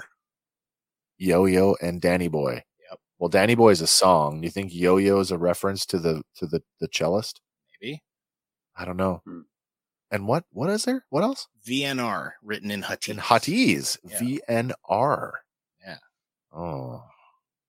Anybody got a better grasp of Huttese than me? Want to take a Mm. stab at that? Mm. Don't know. No, I don't know either. But she goes on to tell Ben that she's made mistakes. And Ben counters her with, We've all made mistakes. And she voices that it's hard to imagine that Obi Wan Kenobi made any mistakes, but he tells her again, it's just Ben now. So now it's Ben using that line, not Bail. Yep. Right? Because that's exactly the line that Bail used. We've all made mistakes. Yeah. She finally introduces herself as Tala, and she's played by British actress Indira Varma, as you said. Uh, she opened the door, revealing a tunnel into the mountain, and Ben he kind of doubles over, reeling. And Tala asks him, "You know what's wrong?" He puts his head on, but uh, grabs his head, and then he heads for the door and peeks through the slot. Tala and Leia they join him, and peering into the night, at the end of the street, there's three inquisitors joined by a batch of stormtroopers, and the fifth brother bows his head as we hear that all too familiar breathing. It's almost a, a, a callback to Alec Guinness on the Millennium Falcon when Alderaan is destroyed. Like he holds his head and he's Yeah. almost like he's feeling sick. He's been sensed. Like, and yeah, And, it's that same thing. too. In, in Vader's presence, both Ezra and Kanan feel incredibly cold. Yeah, yeah. And wh- when you when you couple the line with, it's almost as if you know uh, a million people screamed out in fear. yeah. Well, there's a reason why the the fear part of that is sort of the through line here, which we're about to to find out. Lord Vader, he strides down the street looking left and right, and he pauses momentarily and stares in Ben's direction. Ben steps back from the door, and in an effort to draw Kenobi out, he turns and he drags a miner right out the window into the street and proceeds to force choke him in the air. Yeah. And as the miner struggles to breathe, his teenage son runs out, but without hesitation, he force throws the boy against the wall and then snaps his neck. Yeah. He then drops the corpse of his father right beside him in the street and this is far and away the most ruthless version of Vader we've seen on screen so far. Uh, he, Definitely. Is this a good time to to bring it up? Uh, yeah, we'll give it a couple more minutes. Okay, that's fine. Yeah. Back inside, uh, Ben tells Leia, "Go with Tala," promising, "You know, I'll be right behind you." And he pleads with her, "Promise me you'll get her to Alderaan." And she nods, and Tala runs off down the tunnel with Leia. And Ben returns to the door just to see Vader drag another miner down the street using the Force. And tossing that miner aside, Vader throws away a crate, revealing two more locals hiding. And Ben, he kind of rushes out and finds a way outside and he starts watching from behind a stack of crates. Yep. And in this horror moment, Vader's attention, it just snaps right to his position. And uh, luckily, when his attention snaps there, Ben has already moved, but Vader walks forward to inspect and Reva moves to follow. But the fifth brother admonishes her, saying, We're not to engage, but we're here to sweep the town. Yep, yep. So then she moves forward, and the stormtroopers fall in behind her as some of the locals come out to check on the poor miner that got dragged down the street. And elsewhere, Ben, he's like running through a darkened quarry, and he doesn't get very far when he find until he finds himself face to face with a dark figure. The red lightsaber ignites, and it is Vader. And there's like horror on his face. And Ben pulls out his lightsaber, but rather than ignite it, he runs off looking for escape. And Vader's booming voice tells Obi-Wan, "You cannot run." And out of reflex, he lights it up. Yep. And as he swings around looking because he doesn't see anything, he's still searching the darkness. Uh, Vader approaches him from behind. And uh, Ben, you know, he stares at him. He says, What have you become? But Vader replies, Only what you have made me. Right. Okay. Uh so I just I want to go back and I want to talk about uh, this version of uh, Vader because this is kind of what we uh, alluded to back at the beginning of the show. This is the most ruthless, diabolical, evil on-screen version of Vader that we have ever seen. Mhm. And I think that I mean, it- hear me out on this one and think about it for a second. We know it's inferred. It's inferred that Anakin Skywalker murdered younglings, but it's never shown. No. It's never shown. And yes, this scene in Rogue One, everybody went bonkers for, was amazing, but those were all soldiers. He is murdering civilians. Yeah. That's evil Mhm. on a level that we have never seen in Star Wars before. Yeah. Never seen it. And I and I mu- I I expressly do mean seeing it. Right, right, right. Yeah, because it's it, it does occur in the comics.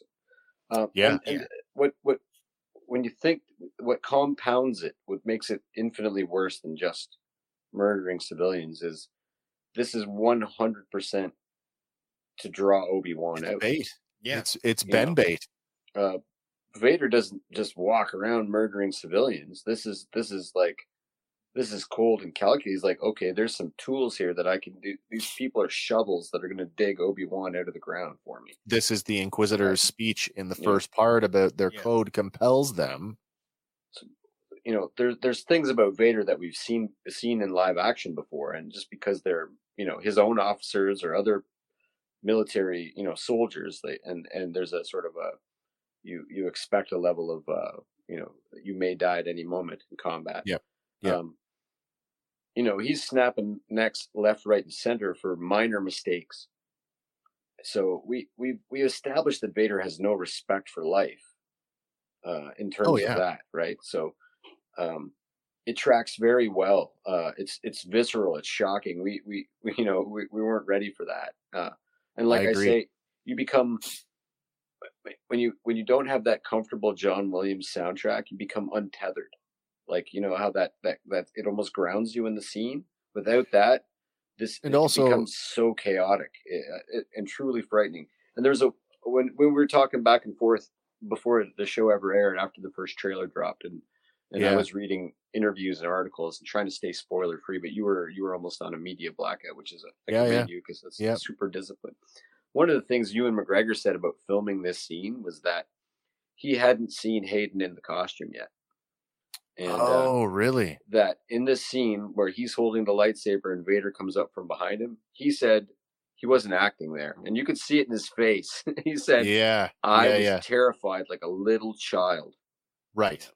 And and you can see it and i mean so was i i mean i really it really caused a tremendous amount of anxiety uh There is something to be said about just the entire way that it was shot. Uh, that sequence of Vader coming out of the dark, and all you get are the the lights of his belt and Yeah. the chest box, and then the visage of him coming out of the darkness is just like, oh my freaking god! The Yeah. shadows are coming to life. Yes, absolutely.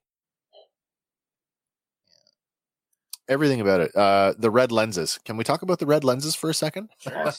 Because that is so close to a new hope that uh, a part of I think what made. I mean, we all kind of joked about you know, oh, and if you look in the right at the right scenes and the right angles, you can sort of see behind the lenses. yeah those red lenses are part of that.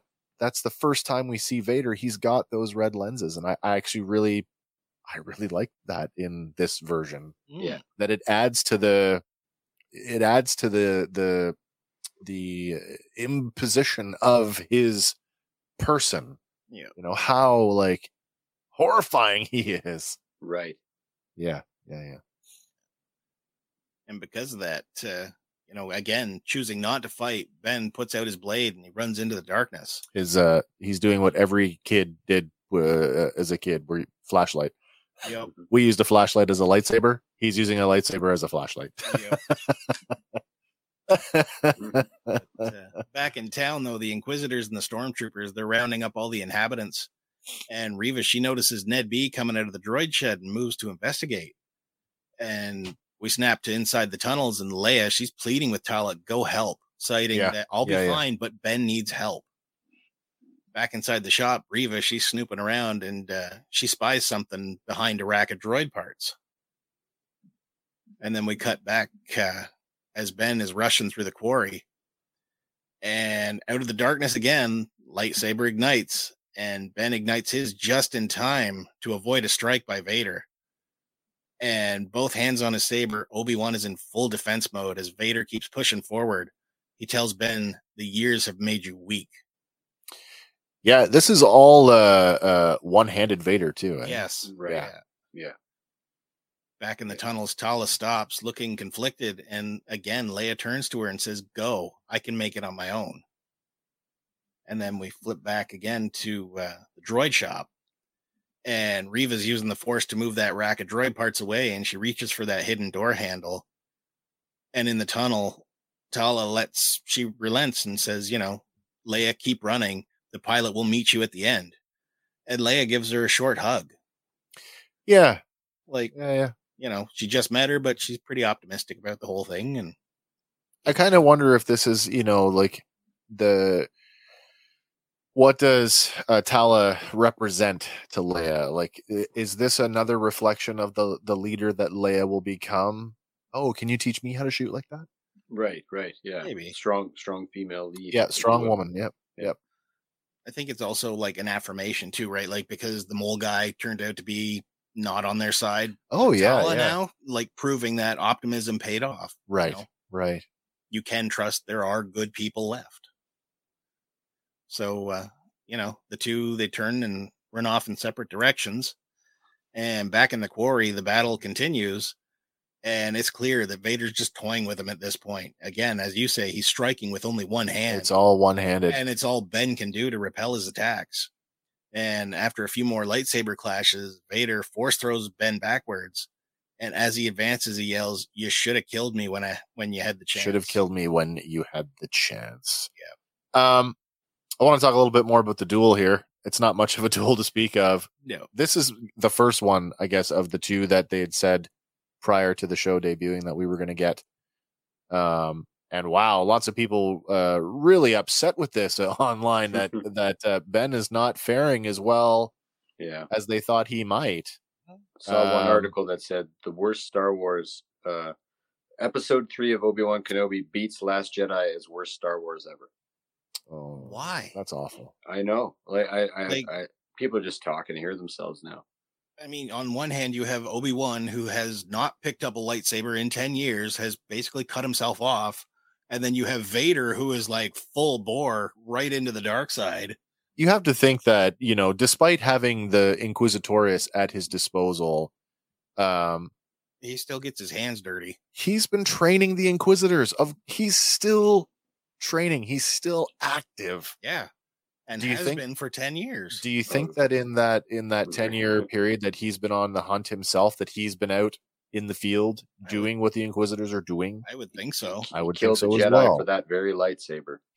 well and there you go. So i mean give the man a break. And also let's give some props to hayden uh who finally gets his his his day his due in the suit and gets to actually do something in the suit Yeah. beyond no So I read an article today. The uh, the stunt guy, I can't recall his name, came out and he said basically, um, Darth Vader's played by four people. James Earl Jones, obviously being the voice. yeah Uh, Hayden is definitely uh, in the tank and uh, does a lot of the up close acting and stuff. He said, oh but they, okay when you see full bodied Vader or Vader Yep. dueling, Yep. that's Yep. what that's either the stunt man in the duel uh, or the the um, the stand-in actor, if you will, who's a six foot seven giant beast, and right um, and then the article goes on to say that when the the direction, like he was saying the lines at first, and they were overdubbing everything, right? Yep. Um, and he, he was, and he would sit with Hayden and say the lines the way Hayden wanted him to say them. You know, it would, it was very well coordinated. But they said he was getting so angry that the the the the uh, the the mask would shake, and they're like, no, Vader shouldn't shake at all when he's getting angry. Like, he, Uh, so they had to like tone him back, and they said that they were actually because they were using voiceovers that the director Deborah Chow was giving him. You know, they they they came up with these hand signals for him to when he wanted him to move a certain way, and okay. and uh, yeah, so it's it's very much like, uh, and maybe this is going to piss people off too, but I'm starting to I'm starting to like pissing these these so-called The fanboys off. Yeah, the haters. the haters. Um, but he's very much an amalgam of people, uh, the same as Din A la Djarin's Din. Djarin, yeah. yeah, yes, Yeah. well, that doesn't make that doesn't surprise me. And you know what? That's okay. Absolutely. I'm, I'm, okay. I'm invested. I've bought Yeah. into it. I don't know how you can't.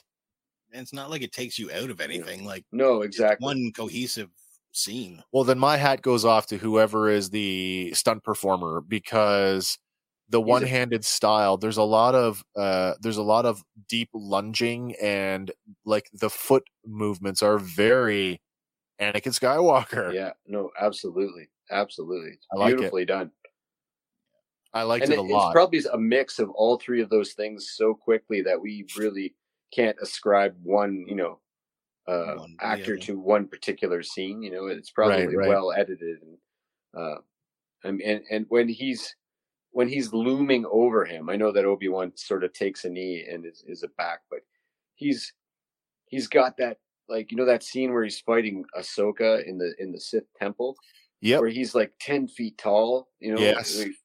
That's he feels that big here Yeah. He does. He Yeah. really does. Yeah. And you, you got to imagine what Ben, you know, that the physical, again, as I said, that imposition of like you're you're there. Uh, I don't want to say underfoot, but under a, a assault, and you're Mhm. fighting for your life, and this person is just so physically more than right whoa. Domineering. He's Yeah. basically Yeah, yeah. fighting grievous again those mechanical Well, arms are yeah. incredibly powerful just Yeah, just on yeah. a, a physical level never mind the dark side of the force just Yeah. coursing through him Yeah, yeah, yeah. So I mean, uh, is it now's the time, right? Yeah. okay, now we're at that time. Because we brought up the line, you know, you should have killed me yeah. when you had the chance. there's that line uh as you just said you should have killed me when you have the chance and i saw this amazing question online that made me want to bring it up on the show because vader is motivated by we're not 100% sure what he's motivated by. He's been looking for you for a long time obi-wan. Um is there a difference between you should have killed me when you had the chance because now I'm going to kill you versus you should have killed me when you had the chance because then I wouldn't have become this freaking monster. yeah. uh, yes um but i and i watched it again with that in mind and i thought it's the the delivery of the line would suggest that he's playing it straight Yeah. uh, there doesn't seem to be like a, a softening or anything to his voice i thought about it though and, and lauren brought up an interesting point you know he's about to cause obi-wan a great deal of pain and and Yeah. is is is some part of anakin trying to turn obi-wan That's that came that uh crossed my mind as well. Um I want to tie back the the line to the other line uh I've I've become uh you made what you made me. right does that does that add any more nuance to it now like you should have killed me right because if you had have killed me i wouldn't have become this thing right. and now that you've made me this thing i'm going to make you into me Could be. Yeah. Uh, cer- certainly it adds gravitas. It, it, it, uh, you know, more machine than man now. Uh, well, who Yeah. did that? who did that? So, that's true The Emperor. is there uh is there a certain sense of self self-loathing in what vader says There could be. So, you know, this is why I can't, or I, I harp on it a lot. People are probably getting sick of me, but read the comics, guys. He is so self-loathing. It's not funny. At this point, at this point, he's not obsessed with finding Luke Skywalker yet because Luke's 10 years old. He doesn't even know it exists. that's right he wasn't really all that obsessed with finding Obi Wan. It was sort of a background thing. He's got the Inquisitors to suss out the Jedi. That's the Emperor's order.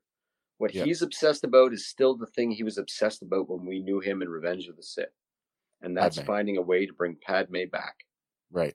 So through the comics, you get all this crazy stuff. Like the reason that he chose that place on on Mustafar to On build that yeah. to build that castle is because that's the spot where where he, def- got defeated by Kenobi. Okay. He builds the castle just off to the side of it, and when he goes out in that scene at the beginning to look Yep. out the the window, I, I, I forgot to mention it while it was while it was live. Uh, he does that routinely in the comics, and he'll stare at the spot where he fell for hours and just ruminate on the on the hatred. You the- mean on the on the shore of the the lava uh, flow? Right, right. He'll Oh, just stand there and just ruminate, just stare at the Sure, spot where sure. he fell. And because there's So wait, are we saying the lava flow over the cliff at the foot of the castle is the same flow as the as where the the the, the power plant was? correct, Oh wow, okay. Yeah.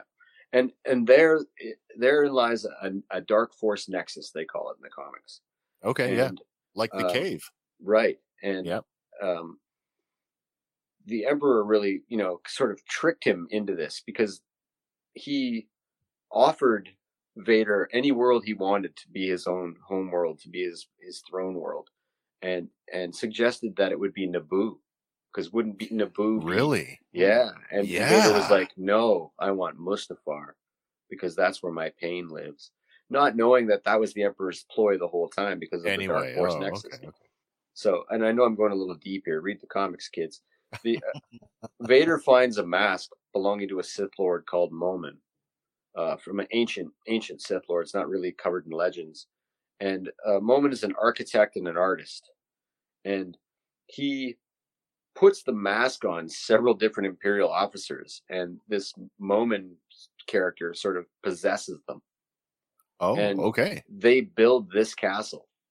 Hmm. Uh, Oh wow. it's basically like an ancient Sith Lord uh, designed the castle for him, Right. and in in the in the bowels of the castle, there's a dark side nexus, and he he literally came super close to resurrecting Padme.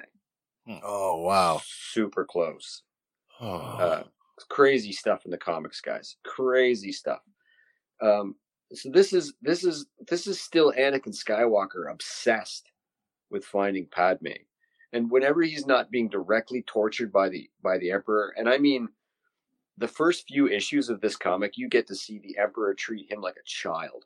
Yeah. and and spank him like a child, like force force lightning. Every every you step out of line even a bit, force lightning. Like just torture him and torture him and torture him. And uh, the whole time he's obsessed with bringing Padme back to life because this is the reason he turned to the dark side, and that's not lost on him yet. okay.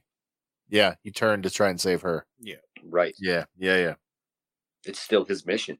Oh, well then, yes. So, self-loathing, uh, big check, The most tragic villain in the history of villains. big time, big time.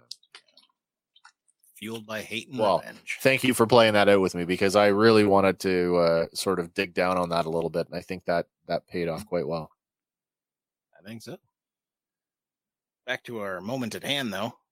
Uh, ben, looking for any way to escape, swings at a piece of equipment, causing a rush of smoke, giving him a brief opportunity to make a getaway.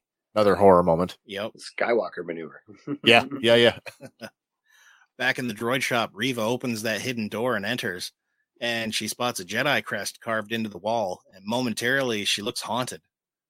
Uh, it doesn't last long though, as rage builds up and she knocks a bunch of items off the table and presses a button on the wall console to open the tunnel door. And then she stares down that tunnel. Uh, there is some extra stuff on the wall near the crest here. Yep. Uh, in Huttese, there's some characters that read T and U. And in Aurebesh, it's partly obscured, but it reads something A L I N and B L A C C O N. Okay. Now, I, I Googled this, but I couldn't come up with any t- type Yeah, of it's reference. that's not looking familiar to me either. No, Mm. but uh, I think what's the, there. I think her reaction to seeing the Jedi symbol is is very indicative that we're very close to the idea that she was, was one of those. Was. you know that she Yeah. blames Obi Wan for her her fall as well. Yeah. Well, when you are the face of uh when you're the face of childhood abandonment, no wonder she wants him. Right. Even regular people are like Obi Wan Kenobi, right? Like th- Yeah. this Yeah. uh, Indira Varma's character, Tala. You know, uh, what kind of mistake could Obi Wan make? He's got a name in the galaxy. To the to, to those Yeah, that yeah, know, yeah. he's the the face of the Jedi, if you will. Yeah, yeah, We catch up with him and uh, he's running through the quarry using his saber for light. Comes to a dead end, and behind him, Vader just stalks right in. And using the force, he topples a container of that Ventrium, spilling it across the ground. He then proceeds to force choke Ben, raising him into the air. And as Ben struggles for breath, Vader leans down and ignites the Ventrium, Dips the lightsaber in. Yeah. Yeah. creating a lake of fire. And have we ever seen this before? Yes, we have. Oh boy. Mhm. Yeah, still choking him, Vader declares, Now you will suffer, Obi Wan. And using the Force, he slams him down into the flames and slowly drags him forward. And as Ben screams in agony, Vader tells him, Your pain has just begun. I'm not gonna lie, I actually thought they were gonna go all the way with this, like that they were gonna burn him to a crisp like they did in Revenge of the Sith. And he would have to have a bacta tank back in his Well, cave. Right, but I mean sure, and the writing would have had to go a different direction. But in the moment, I thought they were going all the way with it. that it could That was happen. terrifying for Yep, sure. it was. For sure. absolutely. Yeah, he's just in, like, you see on his face, he's in Turns out it didn't Yep. even sh- sh- singe his hair. you had to go there, didn't you? yeah, well. Apparently, Somebody's Jedi hair going is to. fireproof. Somebody's going to, right? well, there's a thought here. Um, because as uh, Tala appears on the mound overlooking the scene, she sees a group of stormtroopers arrive, and violently Vader tosses Ben backwards and extinguishes the flames. Well, there. Yeah, I got another point on. I want to bring up on that. Maybe we're going the same direction with that. Yeah. So I'm thinking, you know, he was in control of that fire. Uh, absolutely, he was in control of the fire. And let's let's not be let's not mince words here. If he could put the fire out, how the hell did a blaster bolt to the uh, the Ventrium, reigniting the flames, prevent them from bringing him in? True. I got I got that. Same I think that's the coming up. only other, other than the cartoon dialogue from the stormtroopers. That is the only other. so you real you, you hit the nail on the head with he's controlling the fire. Yeah, in the yeah. very first scene, it's on his terms. Yeah. Yeah, So another thing from He'll the burn comics him as that much as he wants. he doesn't like fire. But it's very Frankenstein, Ah. But he's Yeah. not a he's not a fan of fire. And a couple of times it's used by you know Jedi to to be his hubris or other. okay. You know, yeah. So it's well, that does make sense it, it works. from a um, narrative standpoint. It makes sense. It works. I also thought you know he could have just picked him up and pulled him through the fire. Well, there is that as well. you know a few things there but there's another thing going on here that i think is really important and i think that that we're really we're we're focusing on the fact that we've got a full-blown vader here. We've seen him kill kids and stuff and i think Yeah. that in the presence in the presence of obi-wan he's he's more anakin than he wants to admit. You think so? i think so and i think that he i think he lets him go. You think there's a part of him that still has that that sense of like camaraderie of kinship or i don't know if it's like a cat playing with its food you know like Yeah. like He definitely Like- seems like he wants to draw it out as long as possible. Well, and and then you know, oh the uh, whole line of your pain begins yeah, Yeah. right. this So is just the and beginning. and another thing is that the the, the fear that that that he's going to come back and it's going to be worse next time is going Yeah. to you know it's going to It's really gonna weigh heavy on him. on Obi Wan, and and this is what Vader wants. This is bringing him to the brink of destruction and just going, okay, go ahead, I'll find you later. Yep, is yep. really playing into creating a situation where Obi Wan is constantly in fear, and that's that's what Vader wants. well he's definitely uh planted that seed right? Yeah. You watch the way the Emperor drinks it in Revenge of the Sith. Yep. When when when when Anakin's turning, the way he Yeah, drinks the yeah, yeah, pain, yeah. He, he's Yeah. like you know, and and so that's that's fuel for them. We got a comment here from Sean. Uh, me too. He's scarred under that robe from the fire, and chances are he could be. uh Yeah. i firmly believe that i i think we're gonna get a sequence uh possibly the next episode Yeah, uh that will show him uh, not as healthy as he was at the beginning of this one. Yeah. But, uh, Vader, he commands one of the troopers, you know, bring me Obi Wan. But Tala, she takes aim and blasts that trooper. And on high alert, the rest of them spin around trying to figure out where the shot came from. She takes aim at a generator and hits it, reigniting the Ventrium. Yeah, which apparently burns much hotter when it's not being force controlled. apparently not. Yeah. She hit the source too. He he kind of spilled a little on the ground, if you will, and she she nailed the the uh, The container. Right. Yeah, Yeah. But as the flames, they're burning higher now, like out of control. And Vader watches NED-B appear and carry Obi Wan off to safety. NED-B, who's apparently blaster proof. Yeah. Uh, they're bouncing right off of They're him. firing Yeah, yeah, yeah, yeah. Got to be a sturdy droid for mining, I guess. Can I ask one question? Yes. Where's Obi Wan's lightsaber? On the ground. Does He's he got to have get the- it back somehow. Does he have the wherewithal to grab it on the way out? Nope, because it was dropped several feet as he was floating in the air, True. and then he was dragged through a fire. We got that. uh We got an action figure reveal this week. We? We got a. Ben Kenobi action figure for the show, actually, and it's uh I can't remember the subtitle. It's basically some kind of station. I presume some space station. Tib- The action Tibon, figure- Tibon Station. Some yeah, Tibon station comes with a lightsaber. Looks like Ben's lightsaber. Mhm. Are we just gonna? He's also wearing the blue the blue, Blue shirt. shirt. So Blue I think Tibon Station is where they get the, the cargo freighter on um, Daiyu. Yeah. Yeah. Yeah. Um, so now are we just going to suspend disbelief if he just happens to have it in his possession next episode? I think so. I'm not. I'm going to complain about it. I'm complaining about it now. Maybe I will complain forced- about it later. Force grabbed it on the way out. No way. well, it'll play out. Yep. The writing's too good this time. Yeah. Okay. It'll play out. Back in the mining camp, the stormtroopers. They Wait, can- wait, wait. I got one more one more thing. All right. Only because the only reason I even bring this up is because of the the line shared between Anakin and Obi-Wan about this weapon is your life. And like Anakin who is like notorious for going chewing through sabers, who's always got to get a new one or make a new one and Mhm. now it's reversed Ben. Uh-oh. Yeah. Uh, Ewan McGregor pointed out in an interview that he loses his sabers in the prequels more times than Anakin does. Oh, really? Yeah, one more. He he goes through one more saber than Anakin does in the prequels. I guess so. Yeah. Yeah, yeah. But uh, back in the mining camp, the stormtroopers they continue to abuse the locals under the watch of the Inquisitors, and word has just reached them that, and the fourth sister relays it to the fifth brother. They've lost Obi Wan. He had help, and now they're supposed to go sweep the planet. And gruffly, the fifth brother he states, "Now we'll never find him," as he storms off. Right. So Hmm. I'm going back to the previous episode. Being this close to it, I think he's just more, you know, like we were close, and now we got to continue this hunt again because it's kind Yeah. of reignited. But elsewhere, uh, Tala she tells NED-B, "Go get the transport ready because we need to get Ben to Jabiim." And Tala leans in and tells Obi Wan, "You know, you're going to be okay." And since there's a good chance we might be there next episode, I had medic vibes in this by the way. You're going to be okay. yeah, Mm. Like she thinks does she think he's dying? well, he's definitely banged up. You Is he that uh, is he swirling the drain?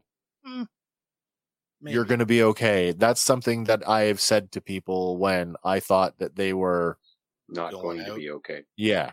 Yes. That's possible because he is sporting some uh, severe burnage there. At least he's Uh, got yeah. his limbs intact, though. Well, there is that. but uh, He had the low ground. he did. Tell me some more about Jabiim. All right. Uh, let's see here. It first appeared in the Dark Horse comic Star Wars Republic issue 55, published July 2nd, 2003. All the way back to the Dark Horse days. Yeah. So, Awesome stuff. and I, I don't know if this part's canon because it is the Dark Horse stuff. No, it wouldn't be now. Falling under the Legends category. Uh, but during the Clone Wars, Jabiim was a world that the Galactic Republic basically ignored until it was too late. And because of the lack of assistance from the Senate, the Jabiim Congress would side with Count Dooku's Confederacy of Independent Systems. Interesting. And of course, the Republic didn't want to lose the mines and whatnot to the enemy. So they stationed a bunch of strike forces on a nearby planet, Handuin. And they were ready to deploy at a moment's notice. Eventually, though, Jabiim would suffer the same fate as so many other planets, being overmined for its resources. Well, that's interesting. So I guess that's something to, to pay attention to when we get to Jabiim. If it's littered with old Confederate tech, Yeah, you know what I mean? Like if there's a bunch of droids or something hanging around or repurposed battle droids. Yeah. It'll be interesting to see how much of that stuff. I actually like when they get these references and they start pulling them forward because now yeah, yeah, me too. now it's one thing when it's a character now we're talking about places so now the the inference of this was a confederate world Yeah. i'd like to know like how much How are they going to at. yeah yeah exactly are they going to adhere to that who knows Yeah. if they don't they don't and that's fine too but it'd be cool if they did yeah. So uh, next, we catch up with Leia, and she's running down a tunnel, and she finally reaches the end, but pauses in the shadows, and a voice tells her, "Don't be afraid, and come closer." And Leia asks, "Are you the person I'm supposed to meet?" But they reply, "Unfortunately, they couldn't make it, but I'll take you from here." And the camera turns, and we see a silhouette of the third sister. It turns back and pans out to reveal that the pilot, now slain, is on the floor. it's not lost on me that he's got uh, Bodhi Rook vibes with the goggles on his head totally, Yo. totally. um did you get a close-up of that helmet I did not. That helmet's got some pretty uh pretty familiar looking lines on it I did not dial in on that one. no you don't see uh, x-wing pilot helmet vibes in that a little bit. or Tiny precursor too. Yeah, yeah yeah But yeah, we uh we cut to black and that might have been my it. only problem with the episode. I guess. how did she get to the end of the tunnel How did she get around her? yeah Uh, other than that, man. Uh, presumably the tunnel Thing. Yeah, I it has more branches. there's a- yeah there's it's a network of tunnels and she Yeah, was that's able right. to double down and and turn Yeah. around and Yeah. technically if there's only one port within that mining camp, Yep. as long as she went there. well the that's true come that out is there. that is true and i mean if it's a droid access point where the droids would just march out to the to the landing platform but again with it having the whole like oh all the stuff scratched into the walls that's and Tala got out and back to Obi Wan without being intercepted by by Reva. So we got another facebook comment uh, coming in saying that she's been there before Is that's that a possible? good call. That's a That really is good entirely call. po- that is That's entirely a- possible That's a very I don't know who that was, but very very good very good call. That that that is entirely possible. Maybe what Um, was haunting her when she stared at that wall was she's passed literally I mean, it is an imperial controlled mining world. I mean, if they've if they've been funneling Jedi or other Force users through there for some time, there is a uh, entirely a possibility that she has been there before. Mhm. Why she wouldn't have put the two ends of the tunnel together previously? or I don't know. I don't know, but I like that. Yeah, that's that's it's pretty. Yeah, that that'd be a cool uh, little twist for sure. I do like that. That's uh wow. Yeah. Part, part three. Part three. Uh, and we ran a day later this week, so we're actually closer to part four. So yeah, Yeah, don't man. have to wait as long. You're not going to have to wait as long. They're for hitting that. Rapidly. then, uh, they are. Uh, have you heard Um, the uh, rumors? Rumor for another Wars season. For another season, uh, fueled by Ewan McGregor's interview where he said, "I'll do it again." and now the rumors are that they're they've rewritten the finale or reshot the finale to accommodate that. But I, I mean, this thing's been in the tank for nearly a year. That doesn't that actually doesn't ring true to me. Uh, To, to pull that off would be So we do know a few things. It's the highest rated streaming thing on Disney Plus highest ever. debut, highest Ever. watched debut of a right. of a series on Disney Plus. Yeah. Yeah. Sorry, Mandalorian. Well, I mean, Mandalorian season three is probably going to get. I mean, all the Yeah, it'll be Mandalorian fans are coming back for it, so Yep. Yeah, it'd be interesting to see how that how that holds up. right. And then Um, Ahsoka's probably going to kick that one in the can, and then Yeah, yeah, Andor, yeah. and, yeah. I mean, But, but again, I mean, it's the Renaissance. I don't think Disney's ever released any numbers, so we don't know how many people No, not that is. way. No, we don't know. I know I've watched it about forty times, if that counts. Swelling the numbers up a bit. This episode I've watched uh twice for sure, and I I feel like I should watch it again just as a God, get ready for this week's episode. Yep. I mean, a couple of times I wa- I, I just all I did was I'm going to watch this just for Vader, and I watched it like and skipped every you know fast forwarded Just to the Vader watched- sequence, yeah, just yeah. watching the uh, uh just you know, studying the voice for a bit, and then st- watching the the body language, and watching the. I mean, the first time I watched it was just fear. You know, like it really Yeah. did its job, and then I I got to analyze it, and, and uh, yeah, I mean, I was super happy. The the the, the fact that that people are going crazy. Um, uh, first of all, I have to say that I'm really proud of, of us uh, and uh, and most of the fandom uh, because it is a small minority that is being these jerks. Uh, they're Yeah. They're a, they're a very vocal minority, and that's unfortunate. Uh, but I I did uh, a couple of uh, Facebook posts on, on different groups that I'm in, and um, As did I. both you know one one about Reva, one about Satine, and the one that I did about Satine got almost 9k uh, interactions, 500 shares, stuff. People are really like positive things. You know, they love they love a love story. They love the character of Obi Wan. They love the, character of Satine. And the support post that I put up uh, for Moses Ingram also got 8.5k. Of uh, you know, there's a few people that were being ignorant. Mostly, mostly people that, that were ignorant in the comments. Yep. But when you look at the likes and the and the hearts and the the cares and all that stuff, It all outweighs the, the it- it- comments. yeah, because people are just commenting to hear, you know. So, and I, you know, I'm starting to, if I can Yeah. interact intelligently and not be a bully, I don't. I'm not in the mood to bully people, and I'm not in the mood to like, you know, set somebody straight who obviously is just doing that not to be set straight, just to start. When fight. I'm I- not, in, I'm not interested. But When I I see can- it, sorry, no, no, I was go gonna ahead. I was gonna say when I see a Facebook post that is the you know the it was somebody who had reposted the official Star Wars post uh that supported that defended Moses Ingram right. And it had 35,000 reactions Yes. and at the time that I saw it 3400 of those were laughing emojis just and my first thought was there's 3400 people I need to block right. Right. I don't need you in my life No. people are you disgust me yeah that's and it you know and that's what the comments were for the most part Uh, uh, i mean it's it slowly changed as the as the trolls lost their steam then the real people started coming out and saying you know oh no like we we 100% you know people were backpedaling on the racism trying to go no i just didn't like her acting well that doesn't even stand up because her acting this is this is the one I like the most. This is the one I like the most about that. Did you see the racist comments? Like they didn't like you think she's making this up? right right you know yeah like and you can What's see them you can go you? on her instagram and look at them Yep. Yep. and it, you know, and she she even did a video where she's like, I'm not even sure how to accept that I need to do this because I'm not the kind Yeah. of person that eats crow. yeah. um, what did she say? She's like, You guys, y'all are weird. Y'all are weird. That's what she said. Y'all are weird. right? You love something so much that you hate it, and it just doesn't Yeah. track. But I. I want everybody to know that like. You know, ignore that stuff if you can. Don't let it get under your skin, especially, uh, you know, Don't it's be not part worth of the our hate. time. No, don't, don't, no. Star Don't Wars, dragged down to the their best level. thing that they've done in 10 years is to come right out and say that that, that, that sort of crap doesn't have any any place in Star Wars.